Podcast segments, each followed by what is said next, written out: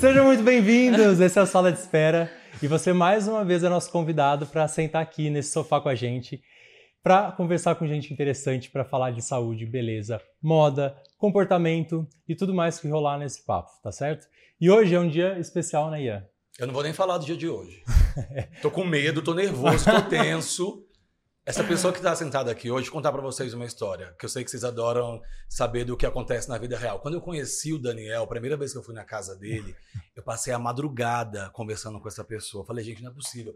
Ele não pode ter uma amiga gata desse jeito, inteligente desse jeito. Aonde que essa menina decorou tudo isso? Eles são amigos de verdade. E, ó, É um chip. há muito tempo. E ela é a mãe do ano, amor. Pois é, ó, exatamente. Vou passar o currículo que a gente que já é tradicional nosso, ó.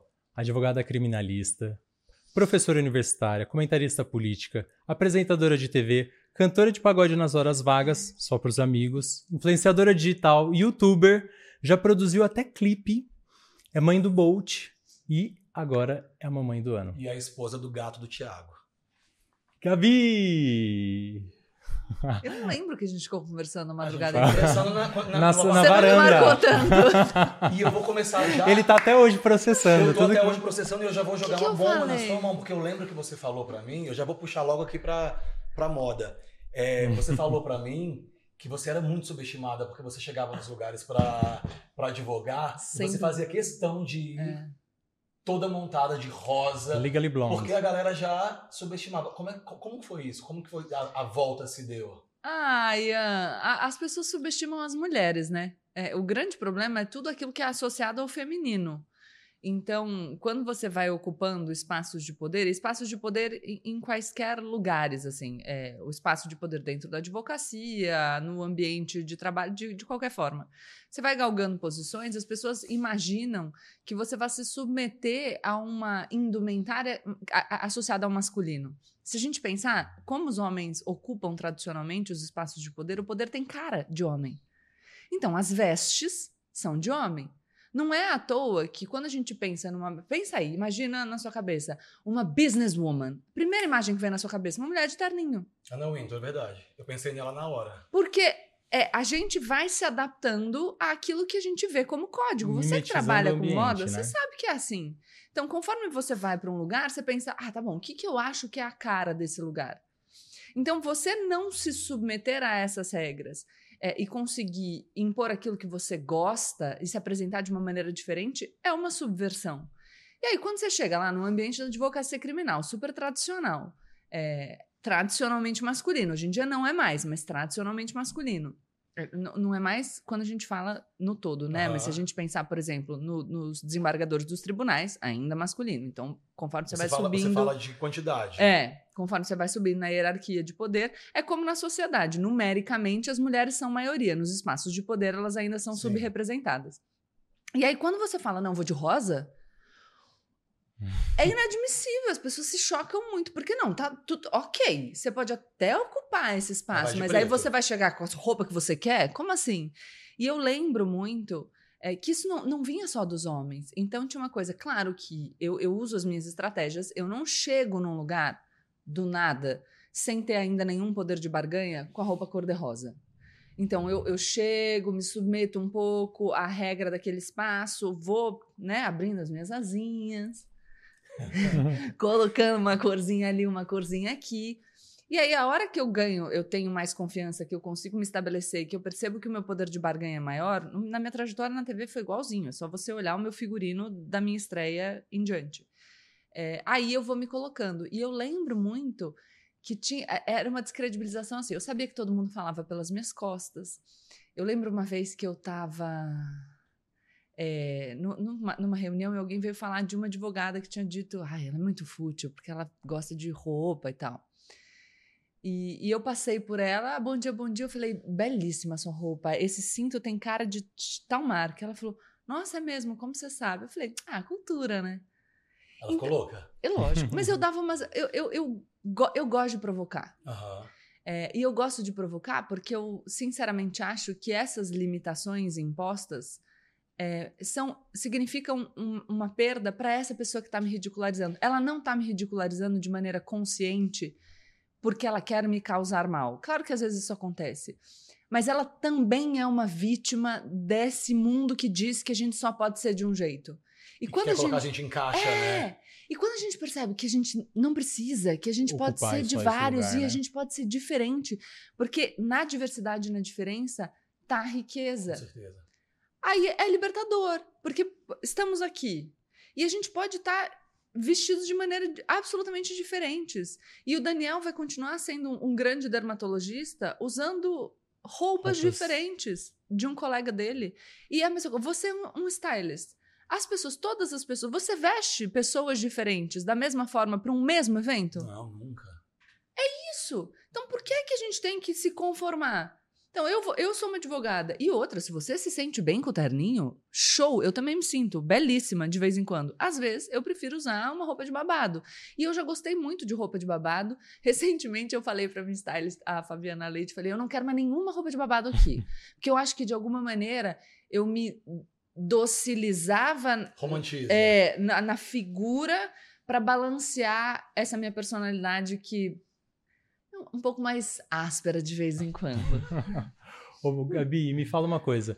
Falando sobre ocupar novos espaços, né? A sua história, sua carreira, ela traduz muito isso. É, a gente pode falar, né? Quem, quem te acompanha aí há alguns anos, você fez exatamente isso, uma grande transição de carreira. A gente se conheceu num carnaval de uma maneira muito inusitada. Como Cheia foi? de brilho. Como foi? Ela já era uma pessoa iluminada, literalmente com muito brilho. Estávamos com o Thiago Cetra, né? Eu comprei uma saia bordada diferente para cada dia de Abadá. no camarote Salvador. Você bebia? Não, eu, eu be, bebia não, bebo. Não, não, agora não. Mas, você, mas, esse carnaval você, você... Bebia, mas normal. mas nada demais, né? Mas a gente se encontrou, o Thiago Cetra, nosso grande que amigo e stylist. Era, é, meu amigo amado. É, obviamente, essa pequena figura dourada, reluzente, chamou nossa atenção.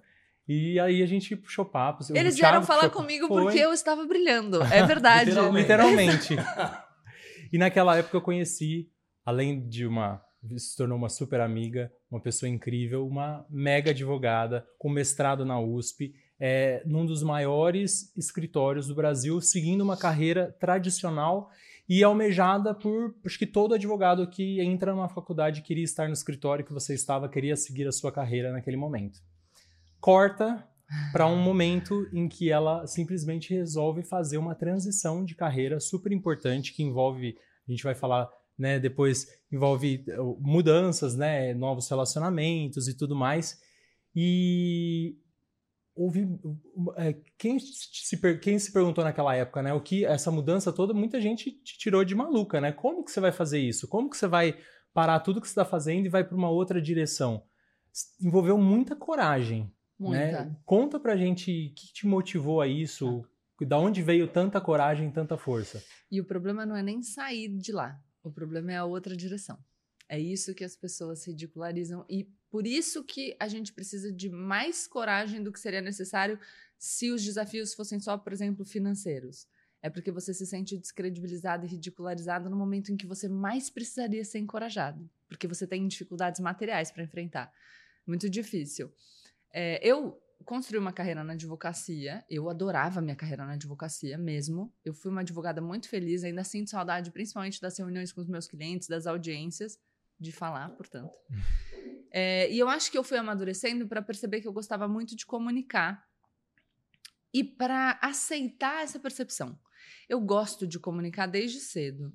É, a minha mãe fazia um exercício com a gente de falar para a gente se imaginar numa situação que a gente fosse plenamente feliz. E a minha situação era eu falando para muita gente. Desde sempre. Desde sempre. Só que conforme eu fui crescendo é, e fui me percebendo e fui percebendo a reação das pessoas a mim, eu comecei a entender que esse lugar de atenção, de centralidade, eu quero falar para muita gente, era uma coisa que não era tão bem vista assim, porque a mulher não tem essa prerrogativa de querer aparecer. A gente não pode querer aparecer.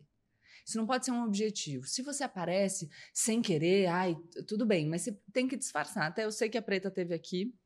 É, quando eu fiz a entrevista com a Preta no meu programa, e ela falando sobre a questão dela de se perceber como atriz, é, como cantora, desculpa, como artista. É, e, e, como foi isso? Porque ela fala, foi quando eu me assumi. Então ela não se torna, ela sempre foi. E por que que você tem essa, esse momento, né, essa distância entre o, o saber que se é e o se assumir? E muitas mulheres dizem, ah, olha, não é que eu queria aparecer. E o meu ponto é, por que, que eu não posso querer aparecer? Qual que é o problema? tem que ter vergonha disso, né? Se, o, se, o, se eu não tô fazendo mal para ninguém, e eu costumo dizer, eu quero aparecer, eu quero ser vista, eu quero ser ouvida. Eu quero aparecer sim, mas não é uma coisa natural. Então, jovem, eu suspeitei que se eu fosse direto para a comunicação, as pessoas me descredibilizariam e tentariam me descredibilizar justamente com, ah lá, mais uma querendo aparecer. Só quer aparecer. E eu sabia que eu não tinha maturidade suficiente para lidar com isso. Então, eu admiro muito mulheres jovens que, que se colocam de maneira tão livre em busca das suas aspirações. Eu sabia que eu não ia ter a maturidade, eu falo dessa minha visão estratégica. É, eu não lutei contra isso, eu falei, tá, então eu vou construir lá o meu escudo que a sociedade tradicional vai respeitar, para que eu possa, em algum momento, falar para muita gente que era o que eu queria. E eu fui construir a carreira acadêmica, fiz uma boa universidade, logo entrei no mestrado, é, era sócia de um dos maiores escritórios do país, dava aula também numa grande universidade Sim. na pós-graduação. E isso me deu o escudo que eu precisava e me ajudou, porque eu demorei um tempo né, nesse processo 10 anos na advocacia, mais o tempo da, da formação, então quase uns 15 anos. E isso me ajudou a amadurecer para sentir que eu poderia me colocar sob mais olhares, uhum. é, sem ter tanto medo. E é muito engraçado, porque eu estava dando uma palestra falando sobre um tema que eu considerava relevante. A gente não. Eu tinha feito sugestões para a gente formar a mesa com pessoas que pensavam diferente. Era um tema é, muito importante porque atinge concretamente a vida de pessoas numa situação de vulnerabilidade muito grande. Não é o caso a gente falar o tema, mas enfim. E aí eu fui participar desse evento. Eram eu, eu e mais dois outros palestrantes, eles falaram mais ou menos a mesma coisa. Eu, quando subi no púlpito ali, disse para a plateia: Eu queria saber, é, eu tenho uma fala parecida com a dos professores que me antecederam. Eu queria saber se alguém aqui na plateia pensa diferente da gente. E ninguém levantou a mão. Falei, gente, então eu queria saber exatamente o que, que a gente está fazendo aqui, porque eu vou falar uma coisa com a qual eu já sei que vocês concordam, vocês vão me aplaudir, eu vou para casa me achando o máximo, vocês sentem que fizeram a sua parte. Só que a política que vigora continua sendo a política da qual a gente discorda e ela afeta a vida das pessoas concretamente. Então a gente vem aqui, é, enfim. Falar, falar. Acarinhar as nossas vaidades, sabe? Afagar as nossas vaidades e a vida das pessoas continua as pessoas continuam sofrendo. Então, de alguma maneira, a gente até instrumentaliza esse sofrimento em nome do nosso sentir bem. E eu falei, ah, não, não quero mais. Eu, eu quero falar para mais gente. Agora, como eu ia fazer isso? Aonde eu ia fazer isso? E, e, e, se isso se tornaria uma carreira, eu não tinha a menor ideia. O que eu tinha era uma reserva de emergência, dinheiro mesmo, tá? Eu acho que, que... ano é isso, Gabi?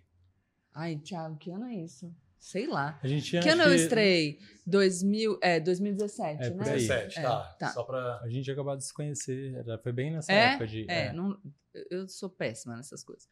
Eu tinha um dinheiro ali, eu acho importante falar. A gente no Brasil tem muita dificuldade de falar de dinheiro, de né? Sim. E a gente precisa falar de dinheiro, tá? Para fazer transição de carreira e conseguir aguentar o tempo que a coisa demora, a gente precisa ter reserva de emergência, ou eventualmente a gente precisa desenvolver é, a carreira para a qual a gente quer transicionar paralelamente à carreira que a gente tem para co conseguir continuar pagando Não as contas. É num flash, né? Não. E, e a gente tem que saber a nossa realidade material. Porque senão fica só. Eu, eu adoraria, tá? Que todo mundo tivesse é, uma condição assegurada para desenvolver as suas aspirações com liberdade. Não funciona assim na prática. Então, vamos lá. Eu tinha essa reserva, não era tão grande, eu ia diminuir meu custo de vida. Eu conversei com o Thiago, meu marido, porque eu falei, ó, vamos. Isso assim. que eu ia falar, o ter um amor verdadeiro e um, uma pessoa que fala assim, vai lá. Porque eu acredito no que você tá me falando, eu te apoio, isso faz muita diferença, né? Amor, se eu tivesse com os meus ex, eles iam ter falado, ai, que ridícula, Louca. tá querendo aparecer. E você o meu... É, e não, meu marido, assim, não, vamos lá. E eu vou ajudar faz em muita tudo. diferença, né? E você falou que eu dirigi videoclipe na abertura. Nessa época, o que, que eu falei? Thiago, lá, com o trabalho dele, eu falei, posso te ajudar. Tenho habilidades aqui, pra gente, pra eu fazer um frila, posso fazer um frila. Então eu ajudava a escrever roteiro de videoclipe, eu fazia produção de figurino, tá, e aí uma outra coisa aqui para as pessoas que vivem relacionamentos. Como eu tava em casa e decidi colaborar com a carreira dele, o que que eu falei para ele? Bora combinar um salário. Por quê? Porque aí eu fico com a minha autonomia. É isso, gente. A gente tem que falar de dinheiro. A gente se ama, estamos é juntos há é oito anos, vamos né? ter um filho. Mas as pessoas acham que quando você está numa relação, você não pode. Ah, não. Se você discute dinheiro, não é amor. Não é amor próprio, você depois fica lascado porque você não discute o dinheiro. Entendeu? Tá vendo, Daniel? Ai, meu Deus, acho tem... que esse ponto pegou, hein? É. Tem que falar. Não, mas de... eu concordo plenamente. Eu é. acho que até porque é uma troca isso, é um suporte que, claro. que, né, que um dá para o outro. E aí, Gabi, é, esse também é um outro ponto muito importante, porque eu acho que muita gente, conhe... né, uma grande massa de pessoas conheceu Gabi pós, durante CNN, logo nas primeiras semanas da CNN, primeiro uma coisa, dia. primeiro dia, né? Uma coisa bombástica, eu viralizando e tudo mais. que eu tinha falado alguma porcaria na televisão, o Thiago falou, você tá em primeiro lugar no Trending é. Topic. Eu falei, o que que é isso? Foi um, um, come, um cometa. Primeiro dia de CNN no Brasil. Que foi é, pandemia. É, é, já na pandemia. 16 de março de 2020. Mas o que é mais interessante é que, assim, a sua construção de posicionamento digital de marca, Gabriela Prioli, já acontecia antes, até porque o convite da CNN não caiu de paraquedas. Total. Você foi convidada porque você já tinha mostrado sua cara e já tinha construído uma marca na, nas redes sociais, né? Eu não sei se a marca nas redes sociais ela já era tão bem estruturada, Dani, porque eu fazia um conteúdo muito aleatório. É, eu, eu, eu, realmente não, não Onde foi, você acha, que o, a, a, virada da chave? Eu acho que tem a ver mais. Eu, eu advogada ainda, eu tinha uma amiga que trabalhava na Record, é, que fez cursinho comigo, Luciana Bertoli. Oi, Luciana. E ela, várias vezes, com vários amigos jornalistas, me ligava para tirar dúvidas sobre questões técnicas do direito. E um dia ela precisava de alguém para participar de um debate na Record News. E falou: Você topa? Eu falei: Topo. E aí fiz o que eu sempre faço, foi me preparei pra caramba, estudei o tema, tarará, estudei a pessoa com quem eu ia debater, toda bonitinha, porque é assim que eu sei trabalhar, é assim que eu aprendi. E aí fui lá fazer o debate. E um dos diretores lá viu e falou: interessante. É, e aí eu era chamada de vez em quando para comentar algumas coisas, poucas, bem pontuais.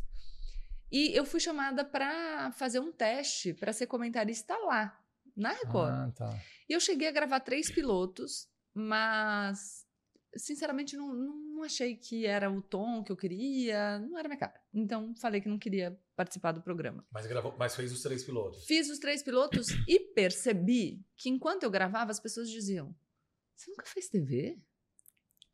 Nossa. E eu falei: Hum, Olha aí, oportunidade. Acho que tem. Não, mas, eu, mas... Acho que, uma, a, a, acho que em outras Olha vidas, aí a talvez. minha chance de usar essa roupa linda para mais gente ver. aí eu, aquilo ficou na minha cabeça. E olha que coisa interessante. Quando eu neguei o convite, eu tava indo pro aeroporto com o Thiago, tô olhando, o Thiago tá ali, tá, gente? Vocês estão vendo, mas ele tá. No final ele vai aparecer aqui. É.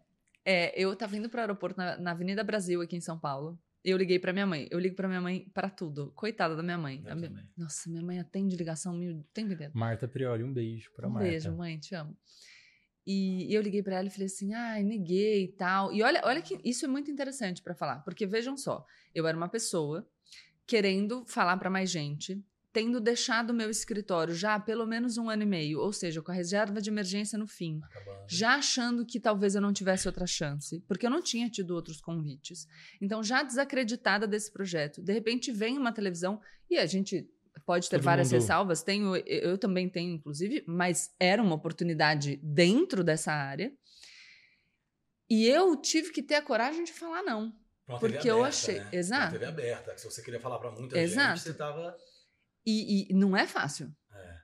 Porque você tá ali. Eu lembro, eu tinha, tenho cadernos que eu escrevia nessa época, pensando, gente, tem, uma, tem um caderno que eu escrevo sobre o Thiago. Falou, ele vai, ele vai achar que eu sou um nada. Não, um nada. Porque o que, que, o, que, que eu, o que, que eu sou? O que, que eu sou?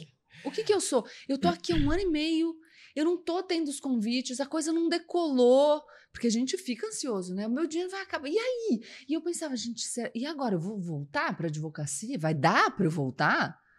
É. Por isso que eu falei, eu acho que envolveu muita coragem. Nossa, né? é muito complicado. E aí você falar não para isso? É. Porque eu falei, não é esse o tom, não vou. Foi, eu lembro que eu, eu- a gente ficou assim tal. E, e as pessoas que queriam me dissuadir do não falavam: você tem que olhar mais amplo, ver mais na frente. E eu lembro de ligar para minha mãe e falar: cara, eu sei que numa análise racional a gente pode dizer que sim, mas eu sinto que não é. Eu não vou fazer. E ela? Ela falou. Tá, e e isso é muito legal. Minha família é Tiago, minha mãe e meu irmão, que são as pessoas mais próximas de mim. Eles me apoiam sempre em tudo e me dão muita força. Você acha que não? Então é não. Porque o Tiago poderia ter dito, putz, gente. Vai logo, né? Vamos engatar. Não, todo mundo me deu força. E eu liguei pra minha mãe esse dia e falei assim: sabe, mãe, não sei, eu acho que pro meu começo tinha que ser uma rede de notícia, talvez televisão, é, é, canal fechado. Eu tenho essa sensação. Seis meses depois eu recebo o convite pra ser ele. Eu falei: ô manifestação! Ô, ô, ô, Gabi, você recebeu o convite. Desse diretor aí, que, tinha te me viu visto lá. nos bastidores da Record News. Só uma, só uma pergunta que tava pro final, mas eu não tinha Anitta, então, essa ainda. Não, nada. Ela era minha amiga. Já era sua Mas ela amiga. nem sabia que eu queria fazer isso. Eu lembro até dela falar pra mim, amiga, que o que, que, que, que, o que? A hora que você caiu na CNN, então, você era. Ninguém tinha te visto na televisão. Tinha assim, eu já tinha participado de em três oportunidades de um jornal falando, fazendo um comentário, Aham. mas eu tinha 30 mil seguidores no, no Instagram. Por quê? Eu conheço, eu conheço um monte de gente famosa, né? Vocês sabem. Quem, quem Então, variava até porque você. É, por né, causa do Thiago. Convivia nesse showbiz É. de todos os finais de semana acompanhando o Thiago. A gente nos carnavais. Como que era? Eu tava ali com todo mundo, então eu conhecia as pessoas, mas Social. É, mas eu. Então, às vezes, ah, você tá lá, ou tá com a Anitta, a Anitta me posta, vem uns seguidores. Eu falava ali com a galera dessa minha audiência. É, o Yudi, que tá aqui também, fotógrafo. Quantas fotos você fez? Sim, né? Não tinha nada, só que eu tava ali eu, na rabeira dos famosos. Aí você pega a foto do Yudi, entendeu? Pra quem quiser aproveitar, depois eu- a gente posta uma foto do Yudi, vocês miram nele no evento. Olhou, tem um bastão de LED, vai lá. Ô, Gabi, Segue a luz. Você, mas você queria ser famosa? Você queria parecer uma Ian, coisa. eu não, não, não sei se eu nunca. Eu não sei se eu pensei no ser famosa. Eu nem, nem sei o que é ser famoso. Porque hoje no Brasil. Que eu tô será que eu sou famosa? Eu- De quem é famosa? não, Anitta é famosa. Já- A gente anda com você Então, no mas- shopping e você é famosa. Não, tá, mas tem, tem graus, Mas né? o que eu tô. que mas eu querendo queria atingir entender- muita gente. Sim, O que eu tô queria. entender é o seguinte: é, apesar de querer ser famosa, você não queria ser famosa a qualquer custo. Não. Tanto é que você se preparou, primeiro você se embasou, né, teórico, né, Uhum. para você poder se dar o luxo de ser famosa, primeiro você foi Sim. CDF. Mas quero pontuar que não tenho nada contra quem Não, queira ser bem, famosa. não. Eu só acho que o custo que a gente não pode admitir pra nada é o custo que prejudica o outro. Ou prejudica nós mesmos. também, né? Exato. É. A nós e aos outros. Mas De eu- resto. Eu, eu não sabia dessa história de você ter estudado primeiro para poder realizar o sonho de aparecer depois. E aí você vem com uma super oportunidade e você fala não. Então, assim, eu, eu queria entender, assim, é uma loucura, né? Aquariana, assim, é para deixar a cabeça da pessoa realmente embaraçada e... É que. Então, tinha, uma, tinha uma coisa... Você não, é tinha uma razão fundamental. Não. É, não, não Tinha sou. uma vo- não tinha uma coisa falando... Não, tinha minha convicção. Eu sou uma pessoa de convicções firmes. Aham. Não, não, não sou uma pessoa intransigente nas minhas convicções. Eu mudo as minhas convicções. Mas firmes no sentido de que, para eu ter de fato uma convicção, eu, eu demoro tempo para construí-la. E eu, e eu questiono e tal. Uma das minhas convicções, e, e que permanece, é, é: quando eu falo sobre assuntos que são relevantes, não só para a minha vida, mas que impactam na vida de outras pessoas. E se eu considero esses assuntos importantes, e se eu acho que eles têm que ser tratados com deferência, eu não posso admitir um ambiente que de alguma forma ridicularize esse assunto. E o que eu senti naquele momento daquela proposta, na forma como a, a coisa se estruturava, é que o assunto, a pauta que eu traria, o fato dela ser precedida e sucedida de uma maneira que não me deixava confortável, eu achava que aquilo podia retirar a relevância da pauta. E eu sentia que contribuir para aquilo é, não fazia parte das minhas convicções, que é um pouco o que me fez depois sair do debate. É claro que é, você Às vezes as pessoas te apresentam um projeto e ele toma outra forma na prática. Quando eu percebi é, quando eu, a gente discute, por exemplo, a realidade é, das pessoas na pandemia, a gente discute a fome, tá? É um assunto relevantíssimo. Vamos pensar que a gente está num debate. E aí o seu debatedor ele traz é, argumentos, não argumentos, mas ele traz falas, porque uma, se você não tem fundamento, não é um argumento. Ele traz falas que distorcem dados, que, que, que manipulam a realidade e que acabam por vulgarizar uma situação importante. Não é só para mim, é para a vida dessas pessoas. Uhum. Eu não posso estar nesse lugar. Não tá certo. Eu não posso compactuar com isso, porque é um desrespeito com outras pessoas. Lembra do que eu falei para você? Eu acho que você quer quero ser famoso só para ser famoso. Show. Não pode prejudicar a si, não pode prejudicar os outros. Então eu não posso estar num lugar que vulgariza temas relevantes. E eu sentia que aquele projeto por não X razões. Mudado, Então não dava para eu estar tá lá. Ainda que isso pudesse me levar para onde eu desejei. Não, eu, eu, tem concessões que eu não faço. E é isso. É um compromisso com a, ver, com a sua verdade. É, é. Gabi, e falando desse momento, né? Porque foi uma, um crescimento exponencial dentro de uma pandemia. E eu acho que a, a nem também acho que é estranho falar fama, mas realmente uma, essa visibilidade Sim. ampliada, essa lupa que todo mundo passou a saber quem era Gabi Prioli, é, teve um, um delay porque você ainda ficou muito tempo sem ver as pessoas, sem conviver uhum. com as pessoas. Como foi quando você voltou e aí você começou a ter essas pessoas chegando com você no shopping, restaurante, pedindo para tirar foto, falando que é, eu, eu recebo muitas pessoas que falam assim, ai, fala para ela que eu, que eu sou fã, fala para ela que eu me identifico, que ela é minha voz, que eu penso como ela, que eu idolatro ela. Como foi isso para você? Só uma coisa, você postou um videozinho falando que tava vindo pra cá, e aí eu repostei, eu recebi uma enxurrada de mulheres falando, eu amo essa mulher, eu amo essa mulher. Tipo assim, é impressionante. É sério. Então, acho que duas sensações. A primeira é de estranhamento, porque, obviamente, você, eu não imaginava então, você tá num lugar, a pessoa fala. Às vezes acontece que eu tô, eu tô andando na rua, eu já tava em Ubatuba. Aí eu tava andando na rua, uma pessoa passou por mim e fez. Ah, eu, ah! junto! Porque. Quem foi? O que, que tem comigo? Ah! Rato. Eu ia jogar um saco. a gente tava em Paris agora. Aí a pessoa, imagina você tá em Paris. Gabriel Prioli, uai! Gente, cuidado com a abordagem. E aí tem outras coisas tá que você fez assim. Pelo amor de Deus, agora. Sei lá. Quero espremer um cravinho no espelho do banheiro do shopping. Já então, não pode mais. Só que você descobre isso quando acontece. Mentira, Porque você não fica essa? pensando, ai. Você fez isso?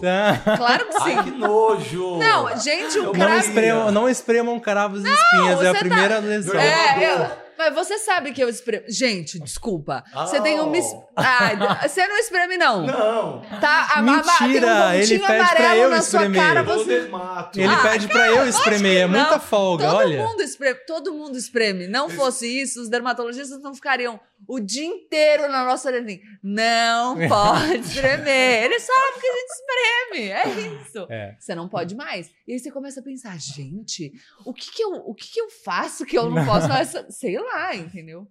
Mas é, é inter... então, o primeiro estranhamento. Mas a segunda coisa que é maravilhosa é o seguinte: então, pensem comigo, pra vocês tentarem entender.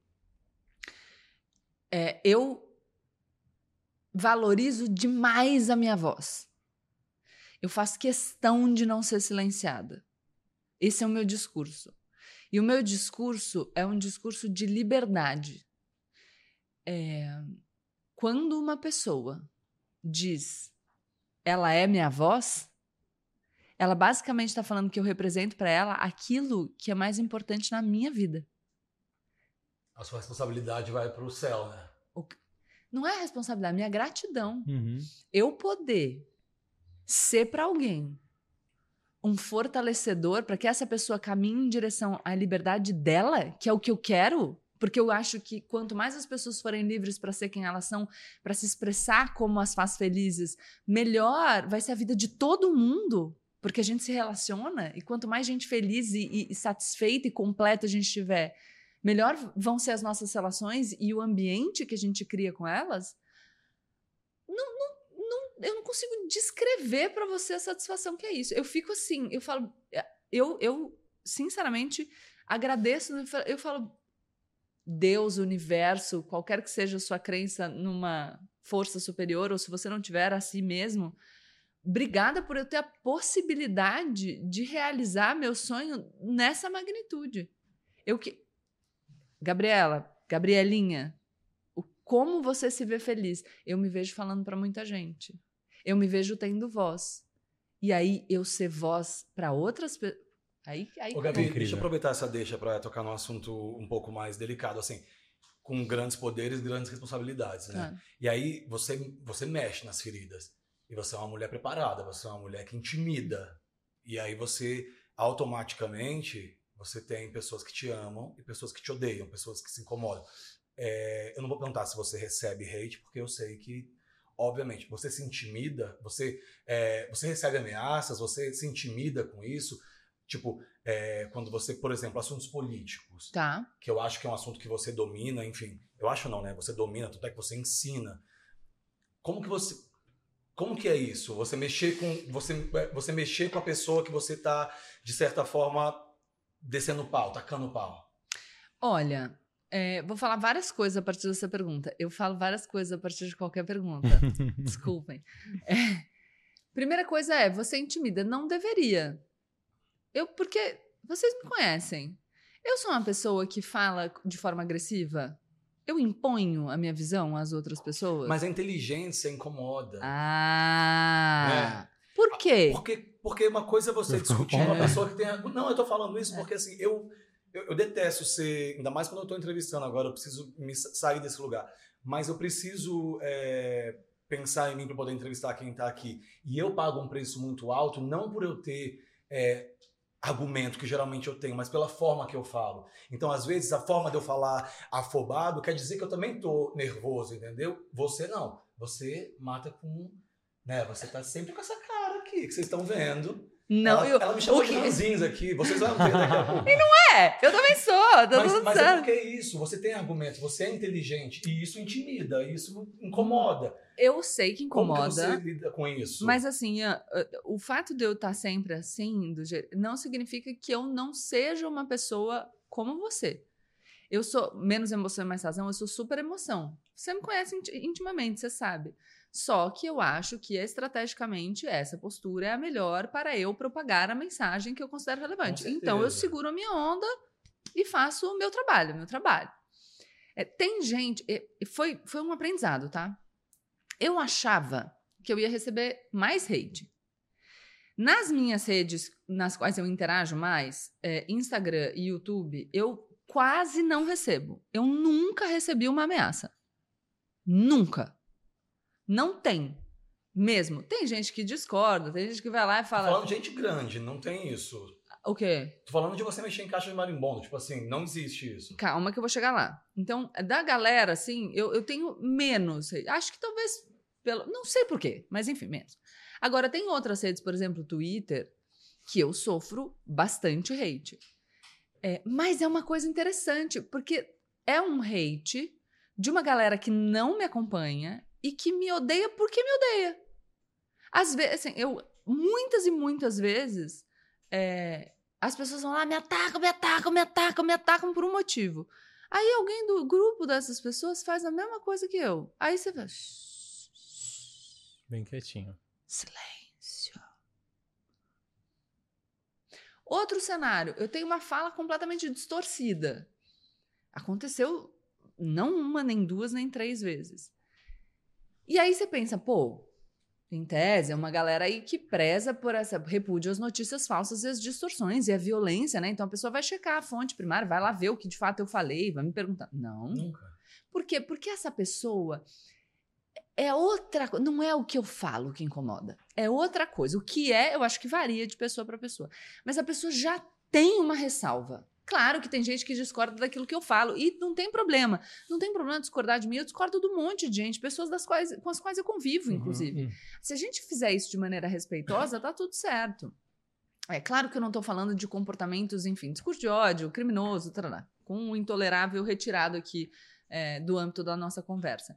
Mas tem gente que me detesta porque me detesta. E aí não, não tem muito o que fazer, porque eu vou gastar. Veja, eu tenho um monte de gente falando, ela é minha voz, ela me ajuda, ela fala.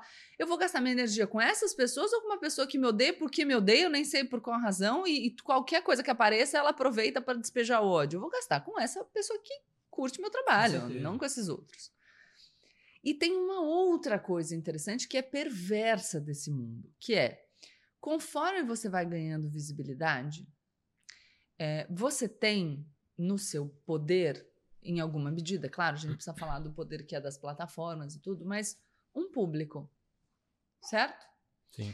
Se eu ataco a pessoa que tem mais visibilidade e dou a sorte dela me responder, o que, que acontece com a minha visibilidade? Ela cresce. Mesmo que essa pessoa não me responda. Se eu faço um tweet hoje falando assim: ah, o João Alberto é, teve um comportamento que eu não gostei. Ninguém sabe quem é o João Alberto, então ninguém vai parar para ler aquele tweet. Agora, se eu boto ali um arroba, J-Lo. aí rola, entendeu? Não fala mal da Então, J-Lo. Eu vou ter também. Ai, amei o documentário dela, aliás. Maravilhoso. Adorei. Quando ela fala dela ter sido subestimada na reportagem, chorei junto. É, e aquele show, depois assisti inteiro, Incrível. amei. Mas enfim, existe essa dinâmica perversa. Eu tava até conversando com o Dani antes da gente começar a gravar. Falei, nossa, tô muito feliz de gravar aqui, porque vocês são meus amigos. E eu sei que eu tô num ambiente. Não que vocês não possam me fazer perguntas duras. Claro que podem. Até porque eu não tenho, não tenho medo delas. Eu, eu apareci publicamente falando sobre temas duros, gente. Assim, numa boa. Acho que já deu Tá pra ver que não preparada. tem problema. É, mas eu tenho um problema com falta de integridade. E você percebe que, às vezes, a pessoa quer jogar uma casca de banana ou, ou, ou pega, a partir de uma conversa que você teve, uma edição, para distorcer alguma coisa que você disse. E, cê- e, às vezes, e já aconteceu comigo, e não foi só uma vez, tem gente, tem gente, Daniel, com quem você convive. Opa, que é o E que problema. de repente usa. É como se hoje, por exemplo, alguém fizesse uma piada no Twitter com o Daniel e dissesse: Ah, depois que começou a namorar o Ian, o dermatologista parou de estudar, viu? Agora só se preocupa com a roupa. Tá bom? E aí isso ganha alguma relevância e falar sobre aquele assunto dá like.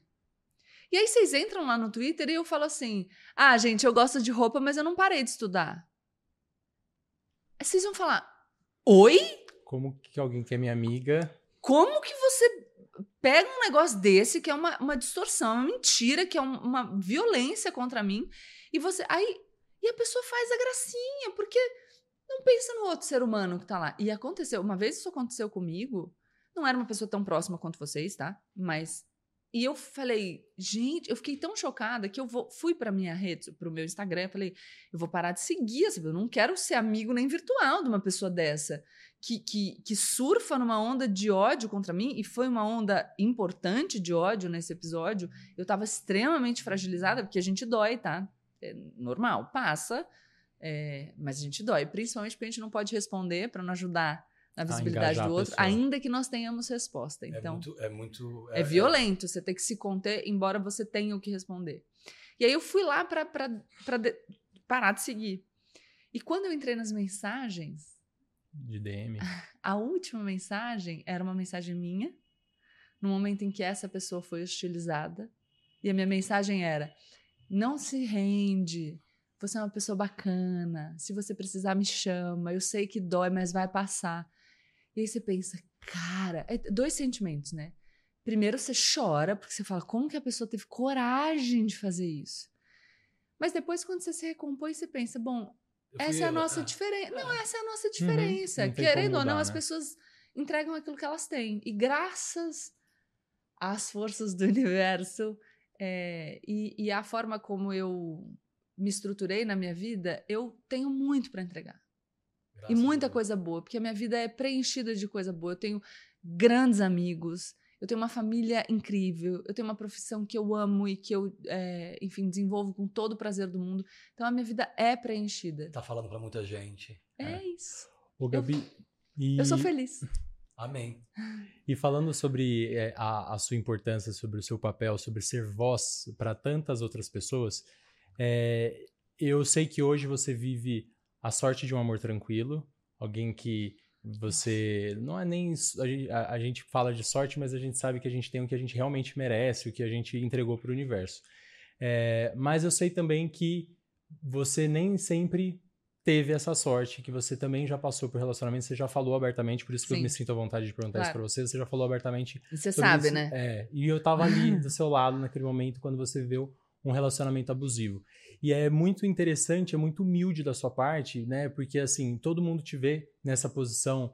Primeira coisa que pergunto, Gabriela Prioli, inteligente, intelectual, ela entende tudo. E é muito legal porque desde o começo da sua, no seu posicionamento na internet, de, com a sua grande visibilidade, você também mostrou um lado vulnerável e por vezes você contou sobre esse relacionamento abusivo, mostrando que no, todo mundo está sujeito a isso a Total. qualquer momento e quando, quando, como foi, como você deu o clique que você falou assim, gente, calma aí, o que, que eu estou vivendo? Como cair nessa?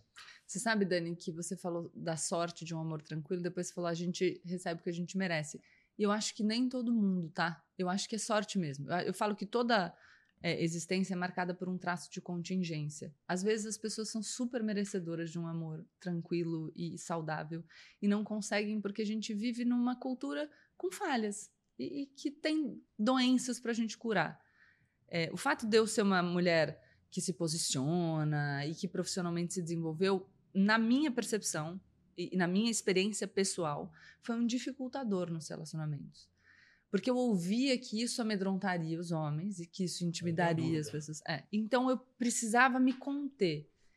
E, puta, o quanto você vai se conter é dificílimo. Quanto uhum. que eu posso fazer de concessão aqui para não perder completamente quem eu sou? E você não sabe, você é vai triste, no tentativa e erro. Então, nos meus relacionamentos era interessante, porque eu tinha uma amiga que até brincava, que quando eu passasse de dois anos eu ia casar. Porque eu me moldava tanto que chegava uma hora que eu falava. Ah! Não tá... quero mais! Quero ser eu, vai embora! Não... Tchau! E, e, e aí, só que aí a pressão vai aumentando, você vai ficando mais velha. E a sociedade diz pra mulher que ela tem que casar, você tem que casar, você tem que ter filho, você, você não é completa. Eu lembro uma brincadeira que minha mãe fazia, porque começou essa hora da pressão pelo casamento, e eu sofro como todo mundo, gente, e vou amadurecendo a partir das minhas vivências.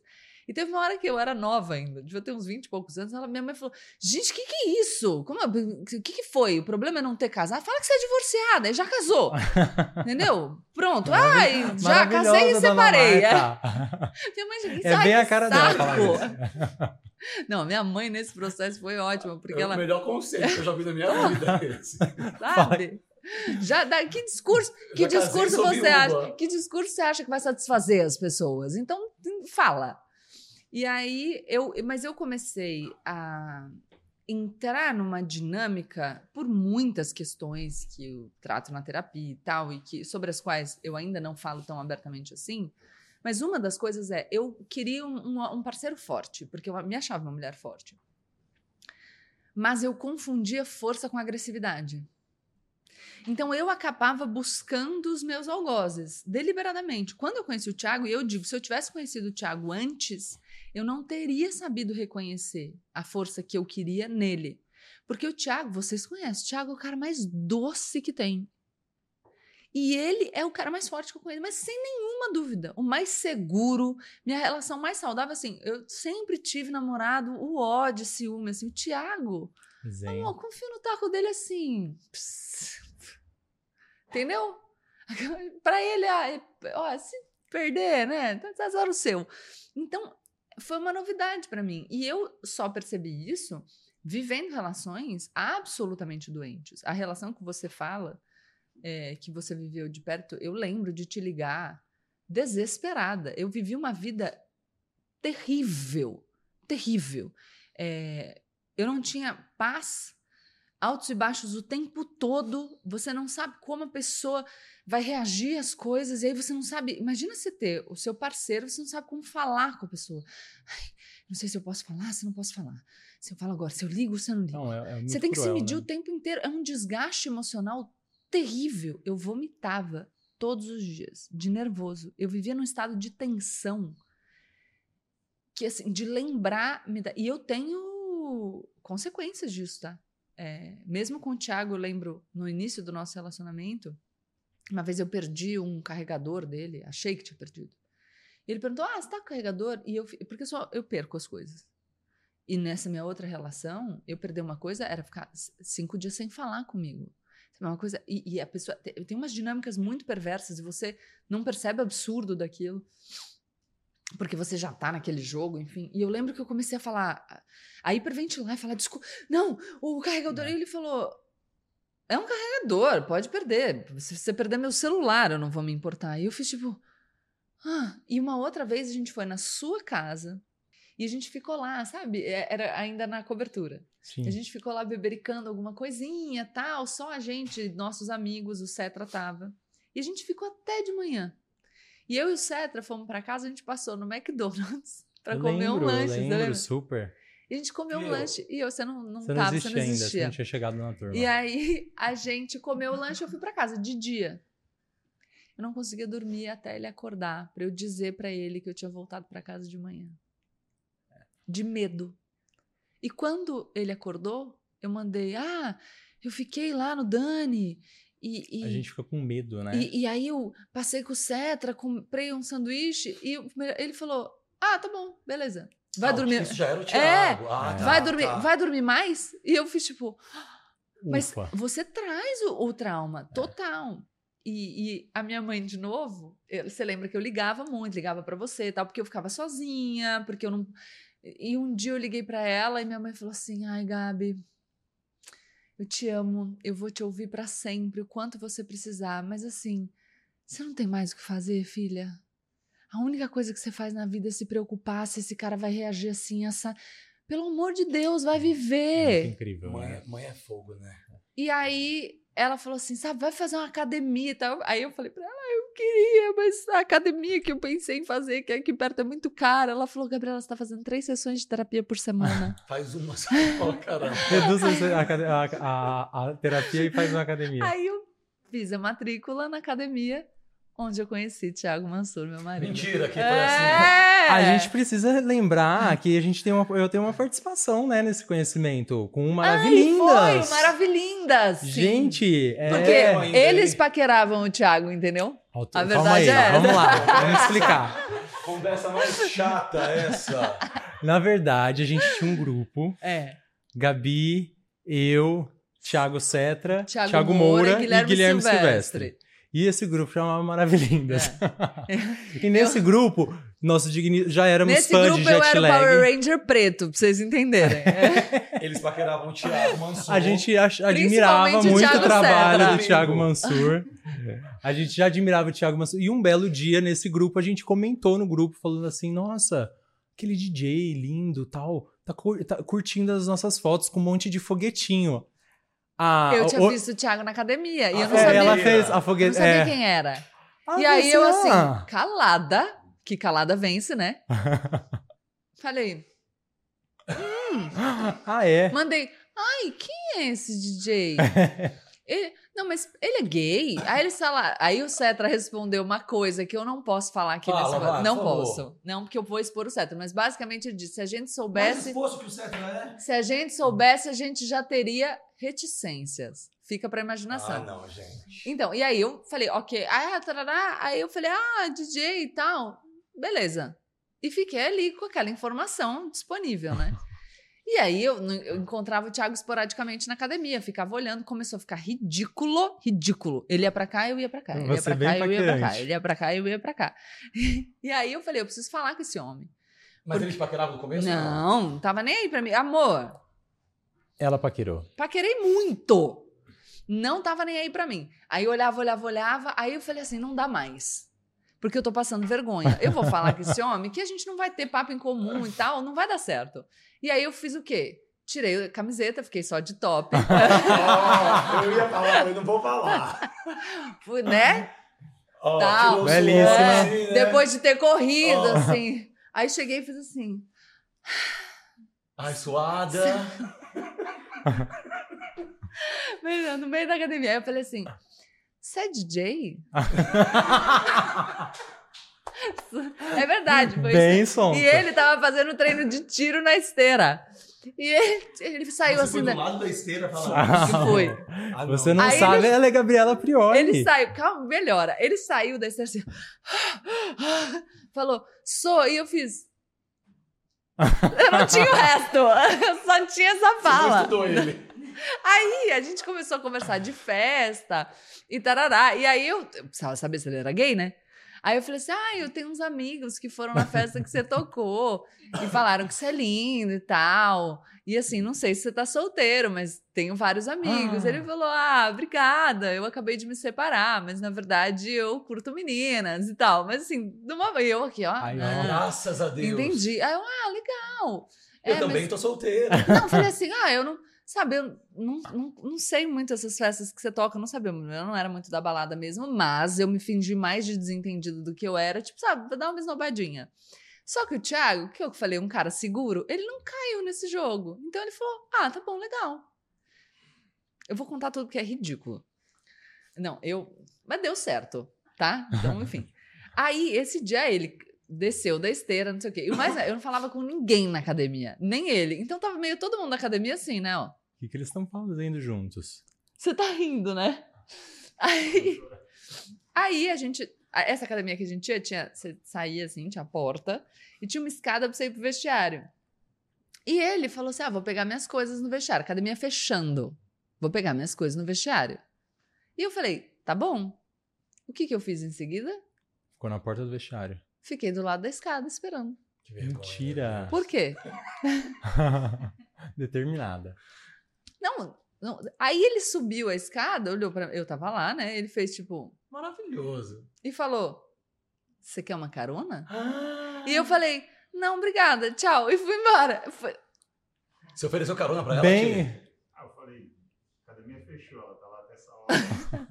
Eu desci. No meio do A nada. luz da academia, ela continua aí. Eu falei, tá com medo de ir embora até essa hora. eu sou lá. Então, é estratégia. Olha lá. A pessoa que é estrategista perdendo toda a, a visão, né? Aí, beleza. A dignidade. E eu falei pra ele no meio da conversa assim: sou advogada, trabalho no Passou tal escritório, tal, tal. porque eu falei, o cara vai o quê? Me mandar um e-mail, né? Tentar incumpridar a conversa. Sei lá, não pediu meu telefone. Ah, Você, você deu o e-mail? Não, mas eu falei. ela falou onde Oi, ela sou trabalha." advogada, trabalho no Toron Advogado. Você entra no site do Toron na Advogado? rua. Porque eu faria isso, mas eu não conheci o Thiago Mansur. Nunca, conhecendo ele hoje. Sabe qual a chance dele entrar no site Ele pra ver? o nome do... É, né? Jamais. Aí, beleza. E aí eu fiquei o quê? Que hora que eu vou encontrar esse homem? Porque até então eu achava que ele era DJ, então ele trabalhava da uma às seis da manhã, entendeu? Eu achava que era que nem eu, que tenho um período ali. Ele também chegava e não sabia que o show demora uma hora e meia, não tinha ideia. E aí já, já tinha passado minha fase de balada. Eu tive uma, mas ela já tinha passado quando eu conheci o Thiago. Aí um outro dia a, a gente se encontrou. Ah, minto. Aí um dia, porque ele era garoto propaganda da academia.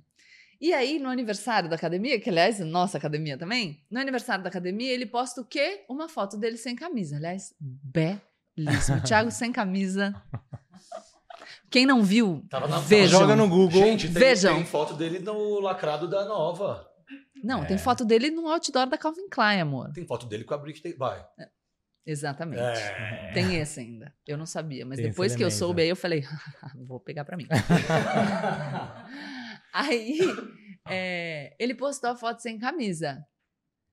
E aí eu falei, tudo bem que ele não mandou o e-mail, mas eu vou deixar meu orgulho de lado, porque esse abdômen merece. aí eu mandei uma foto, uma mensagem no inbox pra ele, falando o quê? Botando a culpa na Maravilhindas. Ah. Mandei assim, você não sabia disso, hein? Não, essa parte não. Contei pra ele, sei lá, uns dois anos depois. Mandei assim: ai. Olha o que eu recebi no meu grupo de amigos. Gente, a usou foto o dele. print Usei. do grupo. Total. Mas era mentira, não tinha recebido nada, só queria ter uma desculpa. E aí ele me respondeu. Aí a gente ficou no, ins- no Instagram, ali no inbox, entendeu?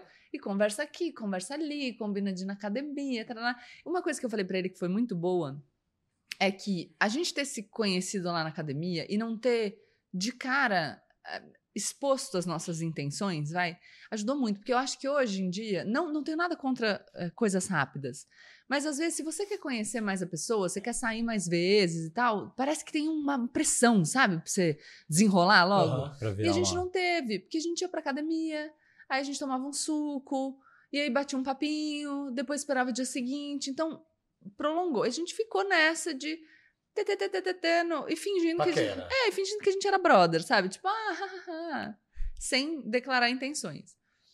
Só que a coisa começou a evoluir, então, sabe, as mensagens e eu falei, ai, sei lá, sei lá o que passou pela minha cabeça. Um dia eu cheguei na academia e ele tava lá fazendo costas puxando o treco aqui. E eu parei do lado e falei: "Olha, não dá mais. Porque a gente fica conversando que não sei o que, que nananana, tipo DR, que a gente não vai mais falar, porque não sei o que, sei lá o que. que- Você deu uma chamada na chincha. Chamei, não. Falei, ah, não quero falar mais, sei lá, porque acho que é, é, era pra gente ser amigo, mas a coisa tá indo pra um outro. Louco. Aí ele, com o treco aqui. Aí ele, falei, falei, falei, falei, ele olhou pra mim e falou assim: Ah, mas eu não quero parar de falar com você. Eu falei, ah, então tá bom. É ridículo. Super estrategista. Não, acabou Super comigo. estrategista. Um mês depois ele tava morando comigo, tá, gato? Então, É, assim, pode não Foi ser uma foi. estratégia óbvia, mas se funcionar, ela funcionou. Queria só dizer. Aí, um belo dia, era sábado, e eu mandei uma mensagem pra ele falando, porque a gente só se encontrava na academia, falando: onde você tá? Ele falou: tô almoçando com a minha mãe e com a minha avó. e tenho, vou pra Guarulhos, aeroporto, mais tarde que eu tenho um show. Falei: eu vou te levar. Ele falou: tá bom. E aí eu fui levar, na Não hora. tinha ficado ainda? Não, na hora de despedir, dei um beijo. Meu Deus do céu. E, e aí ele foi viajar, e foi muito bonitinho, porque ele, ele me mandou uma mensagem assim: é, fiquei mexido. Entrei no aeroporto, comprei um alfajor. Não gosto de alfajor. Dei uma mordida e joguei fora. A, a nossa Que ela. fofo. E aí a gente, enfim, no domingo ele voltou para São Paulo, que tinha feito show, a gente saiu para jantar e pouco tempo depois a gente tava morando junto e eu mandando pro Thiago Seta. A gente precisa almoçar, a gente precisa almoçar, a gente precisa almoçar. E segundo ele, ele falou: gente, o que aconteceu com essa garota? Que que louca. ela tá querendo contar. E aí, quando ele chegou no restaurante que eu escolhi, ele viu o Thiago sentado na minha mesa. E ele falou: a lição foi: não mande foto de boy no Maravilhindas, porque a Gabriela, na calada da noite. Talarica. É. Vai lá, ó. Não deu E eu, ó, certo. Calada vence. Papo boy. Não deu certo. Ô, Gabi, vamos mudar um pouquinho de assunto agora, porque eu quero conversar sobre vaidade. Nitidamente você é uma pessoa vaidosa, que se cuida, que gosta de se cuidar. Já falou um pouquinho sobre esse momento que na infância até tinha essa coisa de te ridicularizarem, porque tinha essa proibição de ser vaidosa. Mas eu acredito que a relação com a vaidade pode mudar um pouco quando você se vê exposta como você é hoje. É, dessa trajetória dos últimos anos que você vem trilhando, é, você sentiu isso de alguma forma? Existe alguma pressão? Alguém já te falou assim: ah, você devia mudar isso, você devia mudar aquilo, isso vai te ajudar mais? Como Ah, que é isso? As pessoas. Tem muita gente sem noção, né, galera? Que, que fala, tipo, ai, é, aponta traços físicos e tal. É, quando eu comecei na TV, bem no comecinho, algumas coisas que eu já não amava, mas que eu convivia, e você sabe que a minha relação com beleza é muito. Eu, eu gosto de melhorar, mas eu não gosto de me desnaturalizar. Assim, eu não, não, não quero ser outra pessoa. Mas eu gosto de fazer um tratamento e tal. E, e- e por isso que eu tô com o Daniel. Tô com o Daniel desde a primeira clínica dele, né, Daniel? É. É, a gente está muito bem não só como amigos, porque se ele não fosse um bom profissional, eu não estaria aqui. Sendo, não, absolutamente sincero. Quando eu estreiei na TV, é, me ver ali naquela tela, então, sei lá, eu tenho, eu falo, uma verruguinha aqui, a ponta do meu nariz de lado, ponta um pouco para baixo. A minha orelha, que é mais abertinha, eu acho que eu ainda vou fazer a cirurgia. Mas o, o que eu me coloquei como prazo foi: eu vou esperar passar pelo menos um ano para as pessoas me verem com todo, todos esses aspas defeitos, porque mas é aquilo que me incomodava. É, e se depois desse tempo, por mim, eu ainda quiser fazer alguma coisa para me sentir mais confortável, eu faço. Mas eu não vou fazer pela pressão, por achar que eu tenho que para agradar, sei lá, quais olhos. Porque afinal a gente agrada uns e desagrada outros. Eu não vou ser unanimidade nunca, nem nas minhas ideias, nem fisicamente. Nem quero, na verdade. Então eu senti, mas rapidamente eu falei: não, senhor. Eu peguei de volta e falei: essa é quem eu sou. É, e é isso. Eu acho que a, a graça está em a gente reconhecer valor naquilo que a gente é, do jeito que a gente é, sabe? Porque aí a gente se fortalece. Eu falo da diferença é porque a gente é único que a gente é valioso.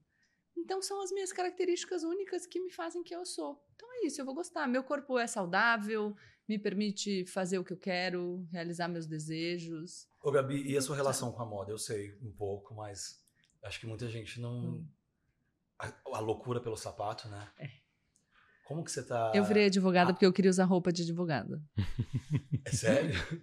É tudo, tudo tem um link, né? Amor, eu, eu, saia lápis, escarpão, pra mim, até hoje. Você tá na fase já de, de só comprar roupa pro bebê, não? Não. Eu, na verdade, depois que eu engravidei, muito engraçado isso, eu virei uma pessoa que não compra. Por isso que eu acho que essa criança vai nascer no dezembro capricorniano, porque ela tá economizando Ela já desde tá. já. Você não tá, você não tá num momento de, de Consumir. moda, então? Fui de- pra Paris agora, sabe quantas coisas eu comprei? Nenhuma. Você que me conhece sabe que Não, mas isso eu é- sei que você não comprou nada porque você comprou um monte de móveis pra sua casa. Não é por isso. Eu tô, eu tô realmente não tenho vontade de comprar. Agora Não, eu tô comprando pro figurino Porque do você programa. gosta de moda, né? Eu amo. E eu amo desde criança. A minha brincadeira preferida era usar uma bota de franja marrom da minha mãe e dar volta no quarteirão.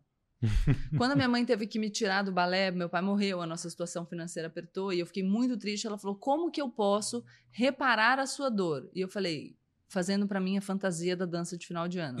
e ela costurou a veludo e tal. E eu andava todos os dias com aquela roupa. Minha, minha parada com roupa é um negócio assim. Eu, eu, eu me sinto uma construção. Eu amo, adoro. Então, assim, a gente foi pra Paris, a gente ia assistir o Moulin Rouge, que eu nunca fui.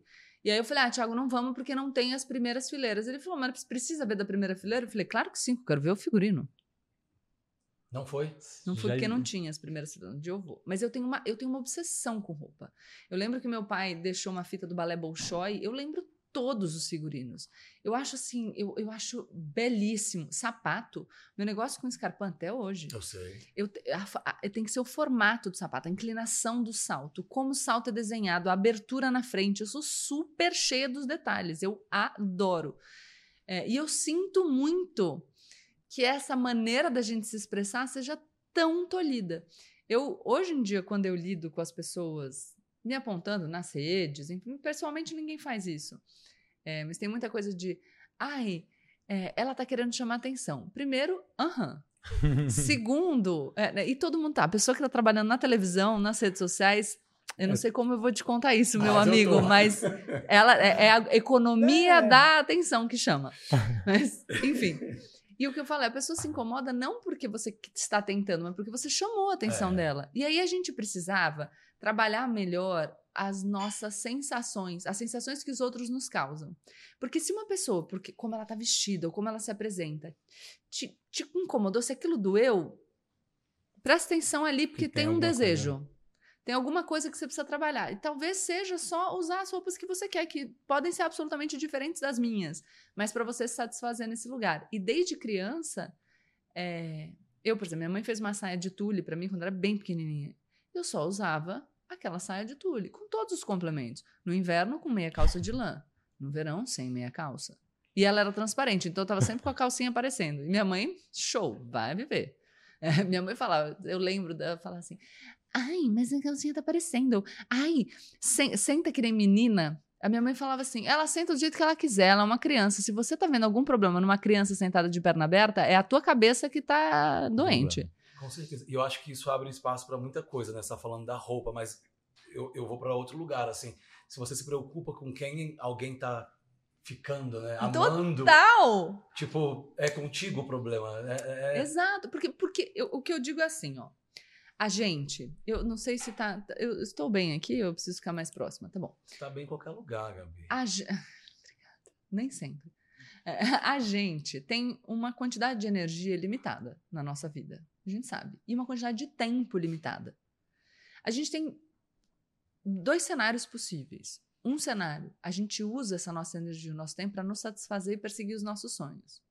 Outro cenário, a gente usa essa nossa energia para menosprezar e o nosso tempo para menosprezar os afetos, os sonhos, as realizações de outras pessoas.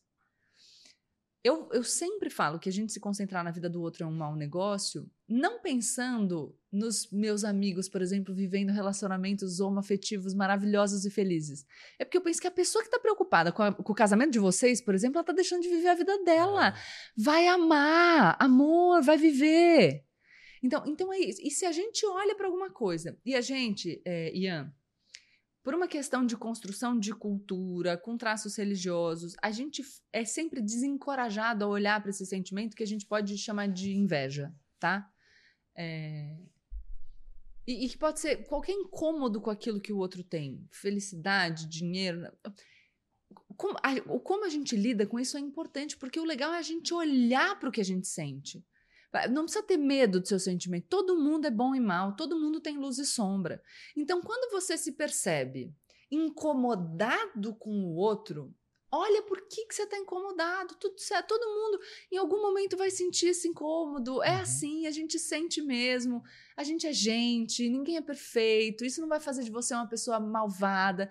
Mas olhar é bom porque isso te comunica algo. Talvez você queira aquilo. É verdade. E aí, como que você faz para chegar É. lá? Por que, então, por que, que será que é, aquilo te machuca tanto? Te o que, que na sua criação te faz sentir desse jeito? Será que não tem ali um desejo que você teve que esconder pela forma como você foi criado, por exemplo? Né? Vamos Trauma. ver, gente, porque é a chance da gente ser feliz. Vamos olhar. A Jude Jude tem uma frase que eu adoro. Bateu, doeu, pega que é seu.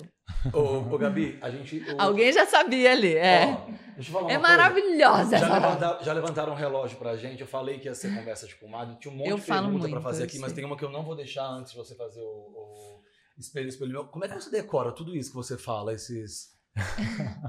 Eu não de- Gente, Ó, eu queria É fazer. eu queria conhecimento, ter a não é decora. Do, da medição do QI. Você já fez a do QI? Eu não. Ó, eu não decoro. Amor, ela fala tudo. É, qual- qualquer um que você pensa. Posso falar QI? Deixa eu te falar então. O Ma- Malcolm Gladwell escreveu um livro chamado Outliers. E nesse livro ele vai falar que a performance é, dos- do- do- das pessoas com QI mais alto na vida não é melhor. O que você precisa é só ser inteligente o bastante. Você não precisa ser um gênio. Não entendi Então nada. É, a gente. Não, mas a gente Não, conhece não- muitas pessoas que é são esforço, gênios, é mas pra uma determinada coisa. É, é treino. Não, não precisa. Não adianta perseguir esse lugar. Essa coisa de tipo, ai, a pessoa, o super QI. Não, é. Eu vi você é recitando trabalho. alguém um dia. De... É recitando que fala, né?